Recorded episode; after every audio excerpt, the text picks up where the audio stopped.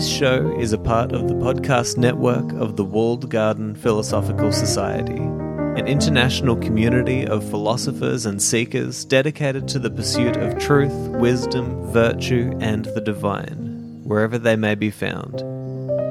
To find out more, go to thewalledgarden.com. Hey there, welcome to another episode of Soul Searching with Seneca.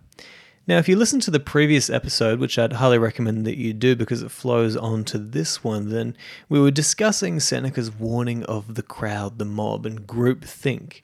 And this idea that we need to sort of distance ourselves from the crowd and, and recognize that it's very easy for us to be dragged along with what the crowd wants, as opposed to thinking for ourselves.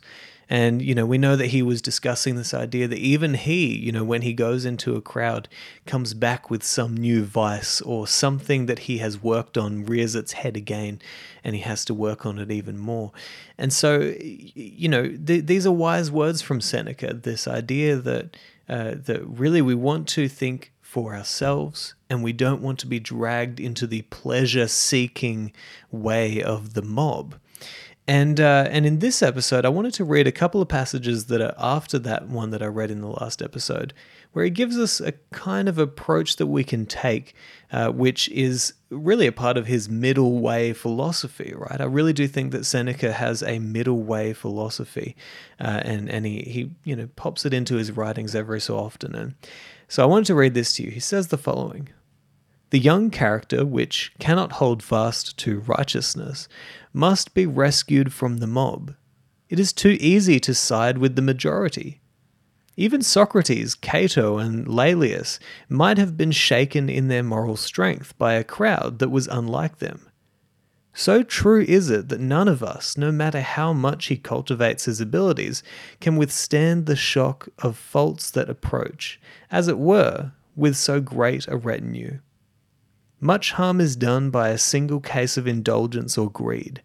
The familiar friend, if he be luxurious, weakens and softens us imperceptibly. The neighbour, if he be rich, rouses our covetousness. The companion, if he be slanderous, rubs off some of his rust upon us, even though we be spotless and sincere. What then do you think the effect will be on your character when the world at large assails it? You must either imitate or loathe the world. But both courses are to be avoided. You should not copy the bad simply because they are many, nor should you hate the many because they are unlike you. Withdraw into yourself as far as you can. Associate with those who will make a better man of you, and welcome those who you yourself can improve. The process is mutual, for men learn as they teach. End quote. So let's break apart a few of the lessons that we can learn from these passages. Firstly, starting with eh, where he discusses that the young mind, the young character, needs to be rescued from the mob. And this is so true because, of course, we've got to tell both sides of the story here. Culture, one of the things that culture does is it shapes us into a human being that can hopefully survive the rest of our lives, right? It gives us the necessary tools to be able to think and to be able to grow and learn and to, uh, you know, unveil the potential that is hidden within us, right? But the other side of culture is you can really wake up one day and realize, hang on, every decision I've made has just been because of what other people think.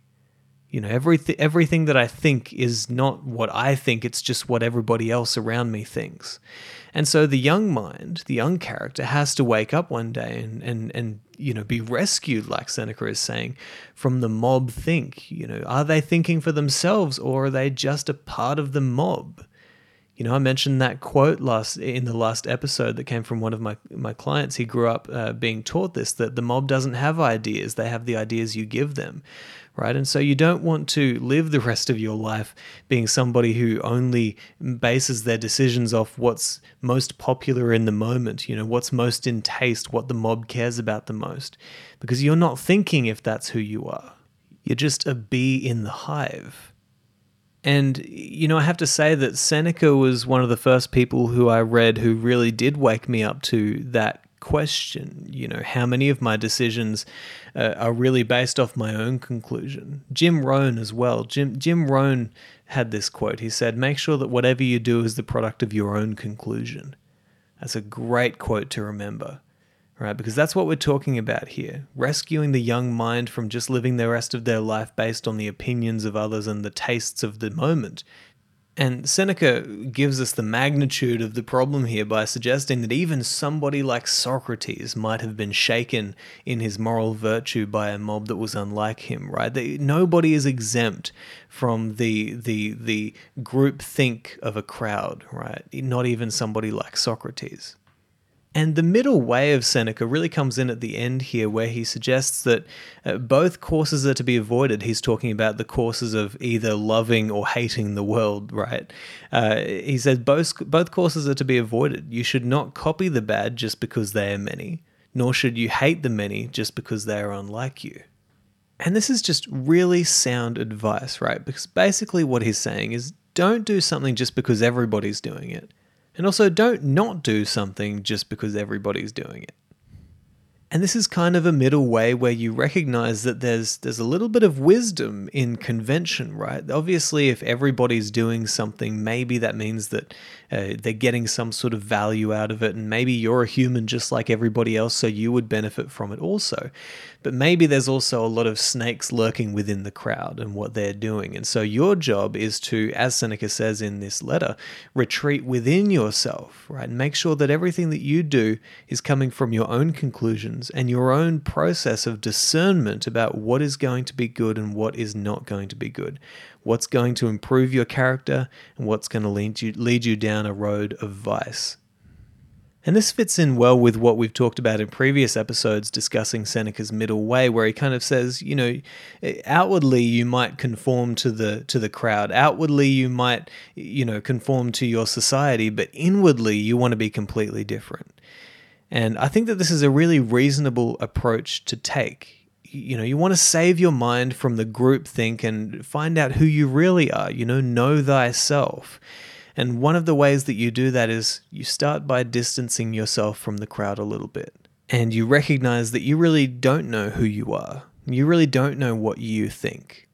And if you can recognize those things, then that's a great place to begin your path to understanding who you are and what you think and how you think. And then Seneca gives us some good advice there at the end, which has more to do with the people who surround us immediately, not necessarily the mob, but our close associations and our relationships. He says, you know, associate with men who will likely improve you and, you know, welcome those who you can improve. He says that men learn as they teach. It's a great, great piece of advice. And you might think of your immediate associations as a micro crowd. These are the people who are influencing you and who you're influencing. And so you want to surround yourself with people who are going to improve your character, who are going to make you better. You know, not people who are just going to continually add vice upon your list of things that you need to work on, right? And that's not to say that you don't have a personal responsibility to guard your mind against vice, your character against vice. But what Seneca is suggesting here is that, you know, you're just a human. And when you're around other people, their habits fall onto you and you take them on. So you need to think about the people who you surround yourself with. So I hope you've enjoyed this episode. I hope you've taken away a few things and, you know, really go away and think about who are the people who you're surrounding yourself with. You know, how do you think when you're in the mob? How do you think when you're in a crowd? Uh, you know, how susceptible are you to groupthink, to just making your decisions based on what the current tastes and perceptions are in, in the mob as opposed to how you actually think? You know, these are all good questions to ask yourself that can really lead to some important self understanding. And that's what philosophy is, right? You're trying to get to know who you really are. And a great piece of advice is to start seeing how you can distance yourself from the groupthink and start to think about what it is that you actually believe. All right, so I'll talk to you next time. I hope you've enjoyed this episode.